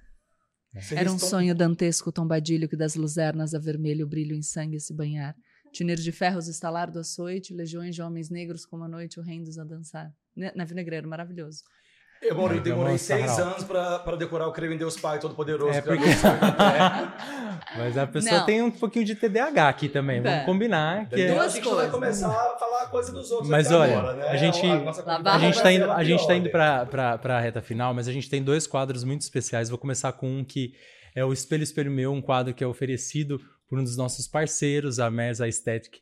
E, é, Gabi, é, esse quadro, claro que você conhece muito bem essa frase, Espelho Espelho Meu, que vem dos contos de fadas e que, ah, infelizmente, hoje a gente sabe que muitas vezes, para muitas pessoas, o espelho ele não reflete a nossa imagem real, porque a gente deixa muitas vezes os ruídos externos deturparem aquela imagem. É, mas eu quero te convidar agora para, diferente do nosso espelho, me falar o que, que ele te diz hoje, o que, que ele te, o que, que ele, o que, que você vê nesse espelho, qual é a imagem é, hoje que você tem da Gabi? A imagem que eu tenho tem tudo a ver com o espelho, espelho meu. Porque o mundo é percepção, é narrativa. A gente constrói as nossas histórias e a gente altera a realidade a partir delas. Então, o que eu vejo hoje é uma mulher que conseguiu construir para si a história que ela queria, o lugar que ela queria. E aí, assim, espelho, espelho meu, existe alguém mais linda do que eu?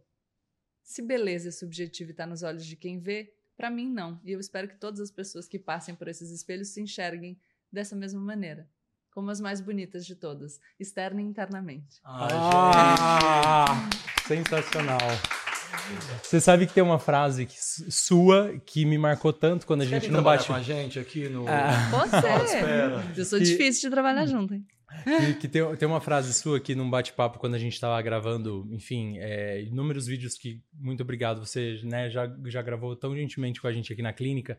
E uma das frases me marcou muito que você falou que é, o que o, o, importante, né, o, o, motivador de uma pessoa em algum determinado momento decidir se cuidar, fazer algum tipo de tratamento, não deve ser pela dor dela se comparar com outras pessoas. É se amar mais, dela... não se amar menos. Exato. É, não é pela dor, é pelo amor. Ela fala assim: eu vou fazer isso, eu estou buscando isso. Não é porque alguém chegou para mim e falou que estou mal, não é porque eu estou me comparando com outra pessoa e querendo ser igual a outra pessoa, mas é porque eu me amo tanto que eu posso ver que aquilo pode ser bom para mim e aí eu vou me amar mais, eu vou me sentir ainda mais bonita. Mas aí o que a gente precisa pensar sobre as mulheres ou sobre outros grupos minorizados é como a gente é ensinado a não se gostar. Recentemente a revista GQ publicou uma pesquisa sobre homens e sobre quantos deles se achavam feios e o resultado foi 3%. E eu sei que a, a Sila Schumann, que é, é vice-presidente do IDEA Big Data, eu acho que eles estão trabalhando num estudo semelhante sobre as mulheres. E a gente sabe que a gente vai ter um Sim. resultado muito diferente. Com certeza. É, quando eu gravava o CNN Tonight com o Leandro Carnal, ele morria de rir porque eu entrava no estúdio e falava: Nossa, como hoje eu tô bonita. A gente tem um espelho ainda aqui? Tem, super. Imagina só se eu tivesse pegado o espelho, em vez de falar uma frase motivacional, eu tivesse falado assim: Gente, eu vejo uma mulher lindíssima e maravilhosa. Como será que o público reagiria? Essa mulher se acha. É, parecida. Ela é uma arrogante. E o meu ponto é: por quê? Uma mulher se achar linda e maravilhosa faz mal para quem? Por que, que a gente não pode se gostar? Por que, que a dinâmica é a gente ter que se rejeitar? O meu ponto é: eu me acho e vou continuar me achando, porque a chance que eu tenho de viver melhor, linda, maravilhosa, porque eu sei que eu faço melhor que eu posso. E toda vez que eu venho aqui na clínica, não é porque eu me amo de menos, é porque eu me amo demais. Eu não queria mais eu queria que todo questões, mundo fosse assim. Eu não assim. queria mais levantar questões polêmicas dessa hora, até porque tem mais, uma, mais um, um quadro para a gente fazer, mas uma coisa que eu acho triste, assim, até para ficar de, é, de reflexão mesmo para as pessoas que assistem a gente. Assim, eu, eu, eu tive que aprender muito a me controlar nas minhas redes, porque eu venho de outra época, né? Assim, eu, eu, eu, eu criei o Instagram para dar crédito das minhas roupas, poder agradecer as pessoas. E eu sempre trabalhei com mulheres muito bem resolvidas com seus corpos e com a sua sexualidade, sensualidade. E uma coisa que eu percebia que acontecia muito e que ainda acontece e que eu acho uma grande de uma pena é que geralmente quem detona mais as mulheres são as mulheres. Porque a gente é criada para competir por espaços escassos, Ian. Quando eu digo que os homens tradicionalmente ocupam os espaços de poder, as mulheres tinham que se estapear por um espacinho. Quando na verdade o que a gente precisa perceber é que se a gente agir como um coletivo, a gente se fortalece para ampliar esses espaços. Então a gente não precisa querer que a outra mulher se diminua. Por exemplo, eu sei que você trabalha com a, com a Juliana Paz, que é uma mulher lindíssima e super sexy. Se a Juliana aparecer e falar, eu me acho uma mulher sexy, isso não vai me incomodar. Ainda que eu discorde dela, as pessoas têm que poder se perceber como elas são e viver os próprios sonhos para que a gente seja cada vez mais livre. Mas é, é, é, é ingenuidade a gente achar que a lógica patriarcal, e o que eu falo da lógica patriarcal não é um discurso contra os homens, é um discurso de assimetria de poder, tá? O que eu falo é, se o mundo é, menosprezasse metade da população, a metade masculina, e retirasse dessa metade também a prerrogativa de ser mais livre, o que eu acho que a sociedade também faz, mas eu estaria falando por isso, porque eu falo de, de equilíbrio de poder, não é sobreposição de um grupo a outro, para que a gente possa ser todo mundo mais livre. Então as mulheres foram criadas desse jeito. A gente tem que competir, a outra mulher é sua inimiga. Quando você internaliza isso desde que você se conhece por gente, é muito difícil. Até porque você, no íntimo, todo mundo sabe que se mutilou. Todo mundo sabe o quanto perdeu na trajetória. É como se os homens fossem um time, né? É, e as e, mulheres fossem rivais. E aí pensa só, eu me mutilei, eu me podei, eu sangrei na trajetória e eu me tornei um simulacro do que eu poderia ter sido. Eu sou hoje um décimo da mulher que eu era quando eu era pequena, por exemplo. Aí aparece uma mulher forte, sexy, que tem a ousadia de dizer que é ambiciosa, que se acha bonita, que curta. se ama. E aí aquilo, em alguma medida, me violenta, porque. Então eu, eu não precisava ter deixado tudo para trás? Como assim? É difícil, sei que é. É, é, a, a, a, liberdade do outro, se a gente está preso numa gaiola, perturba. É, porque mostra uma outra possibilidade. Só que é o ponto. A gente vai gastar a nossa energia para menosprezar o outro e tentar fazê-lo sofrer, para isso minimizar o nosso sofrimento, e mi, o meu recado é: não vai minimizar. Ou a gente vai usar essa energia para falar: não, peraí. Se eu tô vendo essa mulher dizer eu me amo, eu sou sexy e essa é a roupa que eu quero usar, e isso bateu em mim em algum lugar, talvez eu queira também. Será que eu posso experimentar? Não precisa ser uma transição repentina, pode ser aos pouquinhos. Gente, ela ainda é inteligente. Acabei de constatar isso depois de uma hora de Nove conversa. horas vamos- de podcast. Eu aí E vamos- que ela é inteligente. Vamos pro nosso, vamos pro nosso último quadro? Ah, é? É? Mas eu fiz. nosso Sim, último eu quadro. sei. Ai, olha, eu vou te matar. Gabi, Pô, você não sabe a o que gente tá achou alguma. podcast, amor. Em casa, as humilhações A que eu pessoa- passo. Eu só eu- espero que não seja assim, para responder nenhuma palavra, que já não, viram não que é- essa não é- não é- habilidade. não É é- o nome que eu vou mudar ainda. Ele não Agora vai escuta. mudar esse nome, ó. Gabriela, você que é amiga. A gente vai sair daqui depois pra almoçar, a gente vai conversar. Ele Ah, eu humilha, convidei o Daniel, ele, falou que vocês não iam, ainda bem que A vocês gente não. vai sim. A gente- ele me humilha em casa. Ele fala que eu não estudo. Que horror. O Daniel era sou a pessoa nerd. que não dava cola no colégio. Eu dava cola, as pessoas podem ir. Eu sou nerd, sempre fui. Mas eu sentava. Ah, não- jura? eu era um nerd, nerd sempre descolado, fui não nerd era? descolado durante, depois da faculdade, nos últimos anos. Ai, não, Se perguntarem dos nerd primeiros anos, eu era meio chato. Os primeiros. Nos últimos eu fiquei um pouco mais flexível. Mas eu era obrigado a sentar na primeira fileira. que Quem era da minha época vai comentar lá. E deixavam lá na primeira fileira eu era- e eu era obrigado a passar cola. Duvido. Mas Eu era uma forma de eu atingir um pouco última. a popularidade. Eu sentava na última Você fileira. na última? E eu, gente, tem uma menina da minha faculdade, Renata Matucci. Eu pegava os cadernos dela e, gente, eu, eu nunca mais devolvi o caderno.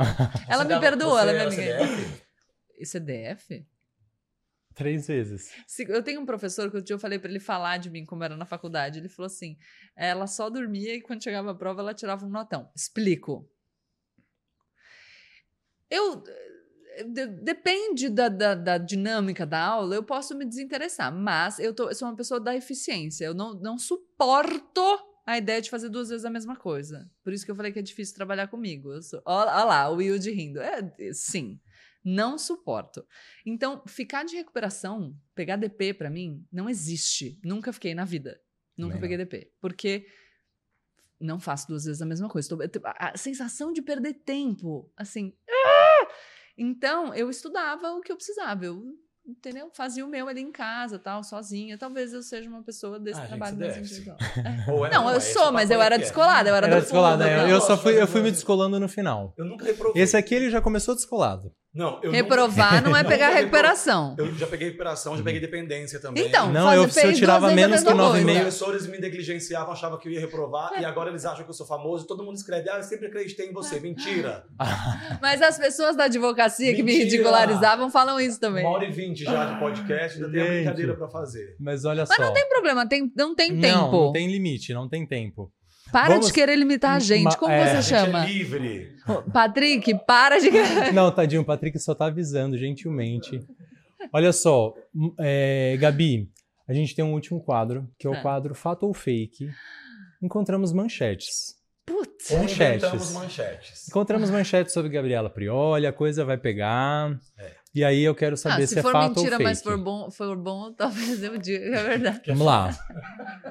Gabriela Prioli deve em breve largar sua carreira de apresentadora, pois seu desejo mesmo é seguir a carreira política. Fake. Menor possibilidade, né? Eu não posso dizer não assim daqui a 20 anos. Hoje em dia. né, Zero. Zero chance. Zero chance. Adoro minha independência. A minha eu sei que é fato, mas eu vou falar porque o pessoal de casa não sabe. Gabriela Prioli está confirmada à frente de uma bateria de escola de samba em 2023. Pelo amor de Deus. Não, não cria essa polêmica, que daqui a pouco aparece uma frase distorcida. Não vou nem falar, usar os termos que é para não dar chance do povo editar e publicar mais mentiras Fake. sobre mim. Fake. Você, já, você, já- você nunca foi convidada pra. Nunca fui. A rainha de bateria ia ser engraçado. Não, pelo amor de Deus, que já, já me dá até palpitação. Treinamos alguns passos, eu tenho Nossa, vídeos. Eu, eu, gostava do, eu gostava do carnaval até o povo. Porque fe- vocês estão falando de fake, no carnaval dis- distorceram uma fala minha. Bicho, manipularam tudo, um terror. você continua gostando. Não, continuo gostando do carnaval. Talvez Com um pouco de trauma, talvez. Mas é isso. Tá, Vamos, próxima próxima pergunta. Vamos lá. Você sabe que aqui em São Paulo, só pra. Eu sempre gostei muito de carnaval, né? E aqui em São Paulo, é, eu sou palmeirense, cresci no clube, e aí eu ia na torcida, na Mancha Verde, que tem uma escola. Aliás, Mancha Verde foi campeã esse ano do carnaval. Mancha Verde, escola da Viviane Araújo. Exato, que eu Super. amo, já vi muito ela na Tá Mancha. gravidíssima também. É, desfilei muito na Mancha. Fiquei muito no barracão fazendo sanduíche. Mentira. Juro, amei. A primeira escola que eu desfilei, na verdade, que eu não era, não participava, não conhecia as pessoas, foi a camisa verde e branco, a gente só foi participar. E depois na mancha, eu comecei a conhecer todo mundo, Eu que fazer todos. Eu lembro, a gente no grupo de acesso, no ano que subiu, tinha, eu sei vários sambas enredo de cabeça, mas a gente tinha uma parte que era sua mancha verde, vamos festejar. Esse meu braço saiu, isso aqui, que na hora você tá ali, ó. Já toda teatral. Maravilhoso. Vamos lá, próxima manchete. Gabriela Prioli ama procedimentos estéticos e diz até que se sente relaxada durante a dorzinha da agulha. Super tranquila, né? O Manu? Daniel, eu vou contar um negócio pra vocês. Ah, Teve um procedimento que a gente fez que tinha muita agulha. E aí, quando eu acabei. Não, eu liguei pro Thiago Cetra no meio do procedimento. Eu tive que desligar porque eu tava passando mal, minha pressão baixando. Eu faço um show. E aí, quando acabou, eu fiz assim. "Ah, graças a Deus. Ele falou: pronto, agora é só fazer mais três sessões. Eu falei: quê? Como que você me fala isso agora? Ele falou: ah, se eu falasse antes, eu não ia começar. Mas foi importante. fiz. Eu tive que parar na segunda porque eu engravidei. Eu não fiz. Aquele, aquele da bunda? Não, eu fiz no rosto, mas, ele fa- mas eram quatro. é Ah, não, eu mesmo? fiz na bunda. Não sei se no rosto eu, eu tá tudo não bem com a sei. minha bunda, eu não fiz nada na bunda. São, são- Gente, são, são vocês informações, são são Eu informações de prontuário médico por, por questões éticas. A não posso verdade revelar. é, eu tava investindo na minha bunda, tá? E aí eu engravidei, mas tudo bem. No pós-gravidez, amor, vocês vão ver. Eu vou arrasar. Todos os tratamentos dessa clínica para as minhas nádegas eu farei. A última notícia de Gabriela Prioli. Após dar à luz, Gabriela Prioli já revelou vontade de ser morena. Morena? Ah, eu seria. Castanho? Não, você revelou essa vontade. Atenção, marcas. Não, eu seria. Hoje em dia não, não posso fingir que eu tô grávida. Não, Após é. dar à luz. Mas depois. Não, pode ser. Você acha que eu ia ficar Pensou, bem? ia ficar uma coisa não, bem- É, moreno claro. Olha lá, a gente tem foto da Hilde. Ah, mentira. Mostra pra Ele câmera. usou o app? Ah, é o app morena. Ah, não, ou é uma Laces. Eu achei, eu achei bem bonita. Eu nunca vi ela morena. Pode mostrar? É meio Peraí, Sheila Carvalho. peraí, peraí, peraí. Eu sou bonita de qualquer Será jeito. que vai? Eu. Mostra você morena. Aí, atenção, marcas, futuros patrocinadores. Atenção, a gente tá dando a deixa, gente. Não, mas eu gosto muito. aplicativo? Posso falar? Eu gosto muito de ser loira. Eu diria que isso é quase um loiro escuro. Eu É um loiro escuro, total. É. Cuidado Ah, com o muito, celular tem do diferente. É. Essa não é, ou é loira também. É as, as fotos Gente, de é você? zoeira. É. Olha.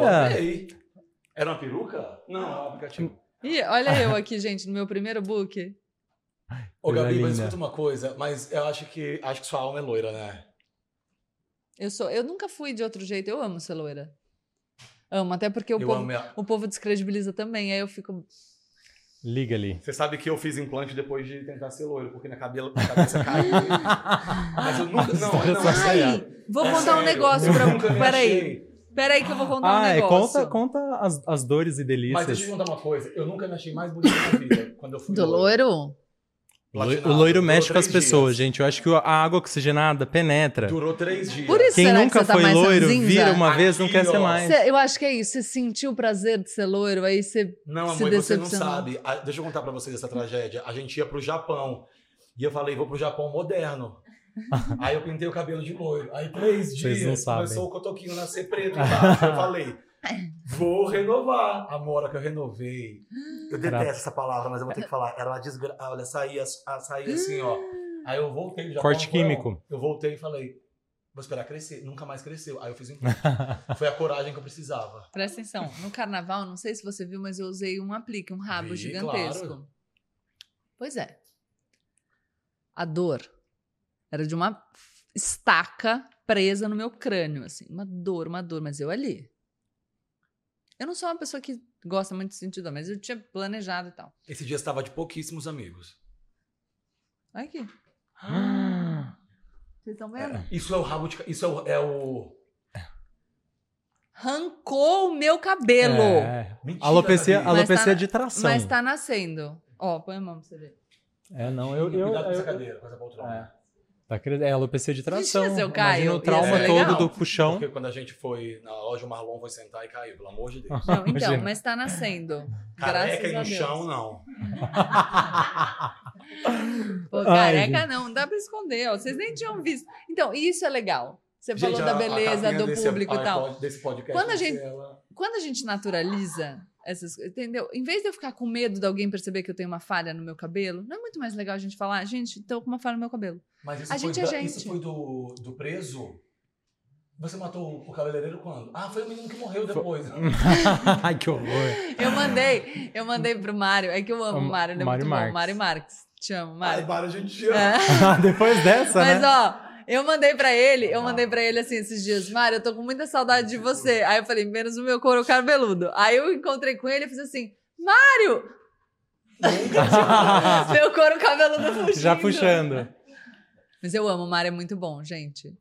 O Mário mudou a minha cara na segunda temporada do Aprioli. Nessa terceira, contamos Se com você, Mário. tem, Se preparem. Tem uma terceira agora que estreia Tá. em agosto. É, eles... É, e não posso falar.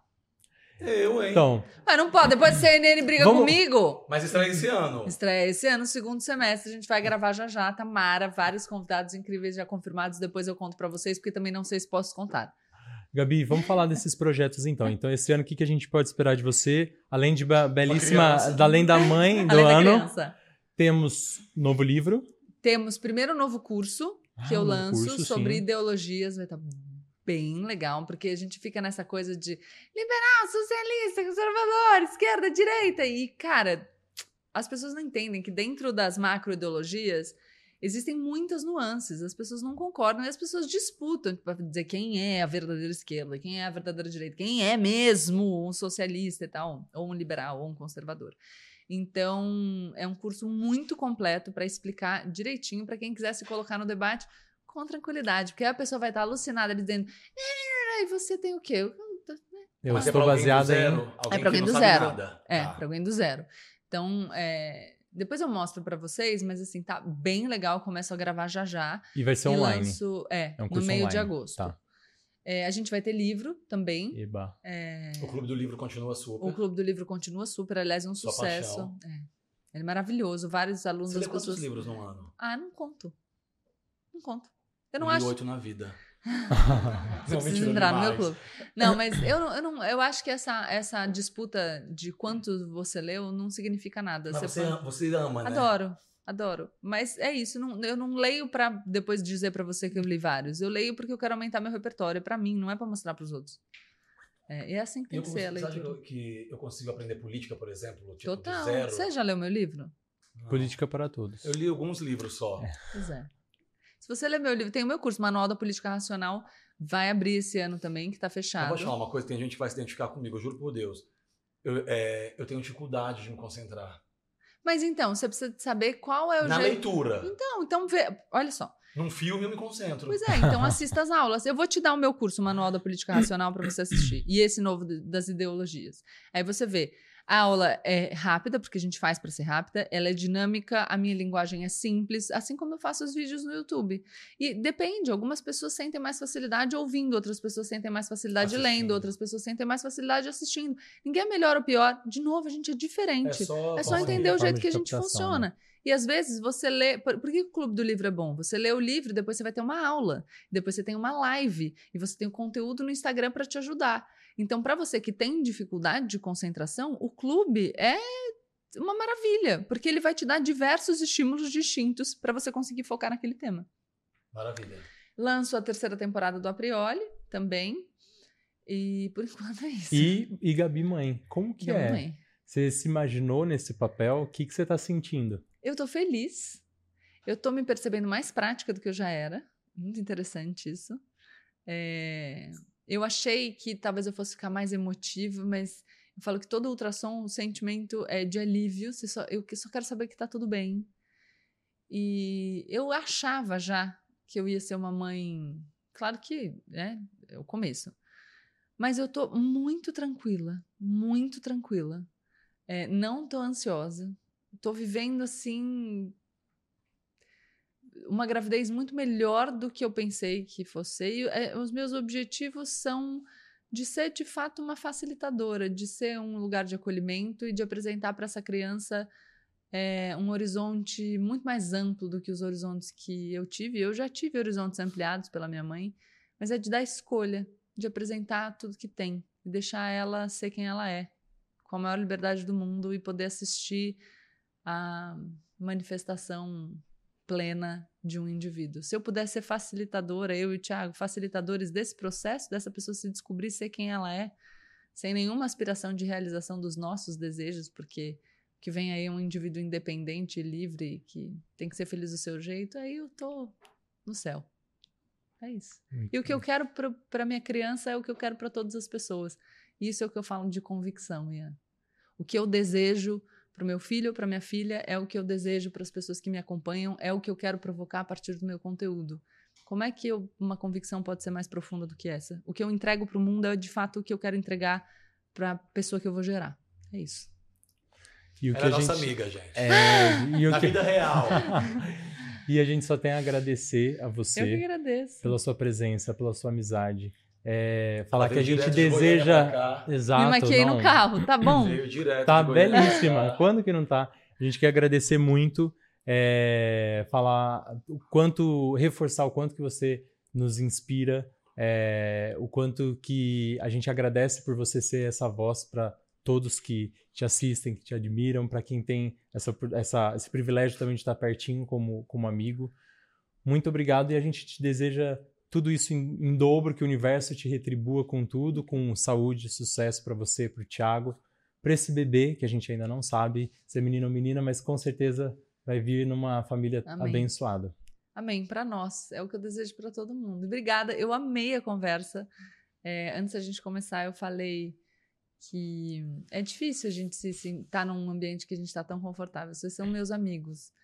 Então eu dei uma entrevista assim que eu não parei um segundo para pensar no que eu tinha que falar, se a frase estava bem construída. Não, não, não contei nem para minha assessoria de imprensa, gente.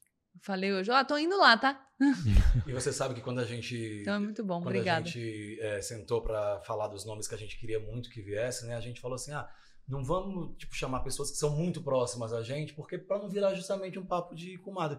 Mas assim, nós dois fizemos uma lista e a hora que a gente olhou, tava lá, a Gabi, tipo assim, tinha que estar. Tá, Tem que entendeu? ter, é óbvio. É. Porque a gente realmente é muito fã mesmo, assim, a gente admira muito. Ou a gente não é tão próximo, não sei. Aí é a parte aquariana dela que vai fazer você sentir o quê?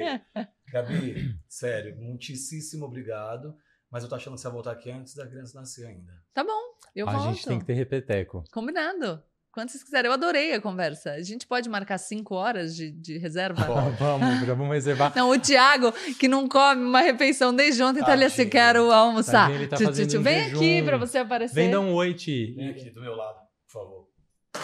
Ai, derrubou tudo. E a gente quer aproveitar esse momento para falar, gente, obrigado pela presença de todos. Valeu, amigo. Parabéns Obrigado, você, viu? Ah. Agora a gente tem, a gente tem que fazer um, uma. uma... Aê! A gente tem que fazer um, tipo uma batalha de casais, vamos? Vamos! Eu, eu, eu e você contra eu os dois. É, ó, isso, é isso mesmo. A gente já automaticamente. Os cancerianos. cancerianos os versus. É, isso. Gente, obrigado pela presença de vocês que nos acompanharam, pelo Spotify, pelo YouTube curtam é, nossos compartilhem se inscrevam a gente é super a gente é super novo no YouTube fala fala dá mais dica curta compartilha se inscreve no canal e o que mais? E venha deixa um comentário. E venha na clínica. E na, só uma Isso. coisa que eu queria perguntar, falando sério agora, por que, que tem que se inscrever? Não pode só assistir? Porque quando você se inscreve, Não. você recebe o alerta do tá. vídeo. Se inscreva no canal. Você vê que a pessoa aqui é beginner, beginner mesmo, tá? Não, e outra, peraí. Porque hoje em não, dia. Ó, eu tava vendo no outro, já são 200 mil Amor. visualizações. Você tem, tem um curso, tem curso de internet, é gente? Número é importante. Fica essa coisa assim, ah, os números não importam. Importa só quando a gente sim, trabalha com isso, entendeu? Importa. Ah, Eles já têm um patrocinador, mas patrocinadores, olha que conteúdo é. maravilhoso, porque a gente precisa de marcas valorizando a gente tem caneca. o trabalho das pessoas, pra gente continuar fazendo as Exato. coisas, não é? Então é isso, precisa do número de inscritos também. Isso gente. mesmo. Vamos pensar no modelo de negócio. A gente Não, eu só perguntei pra saber isso. se ela sabia por que, que tem que se É. inscrever. Eu sei. Cara de pau. Tchau, gente. Vamos recitar Be- uma poesia? Ai, vai qual? Mas é. um- Mas é... Tu és divina e graciosa. Tá? Eu acho melhor cantar um pagode. Canta um pagode pra gente. Deixa com-